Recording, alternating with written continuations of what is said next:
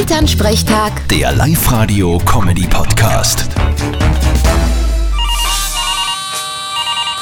Hallo Mama, Grüß dich, Martin. Und, hast gewonnen? ich gewinne jeden Tag an Erfahrung. Oder was meinst? Nein, im Lotto. Hast gewonnen? Na, hab ich nicht. Liegt aber wahrscheinlich dran, dass ich nicht gespielt hab.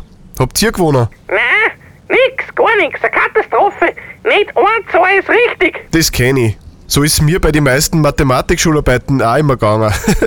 ich sag's ja, ich hätte lieber Zahnarzt werden sollen. Wieso denn das? Naja, der gewinnt bei jeder Ziehung. Vierte Mama. ja, bitte, Martin. Elternsprechtag. Der Live-Radio-Comedy-Podcast.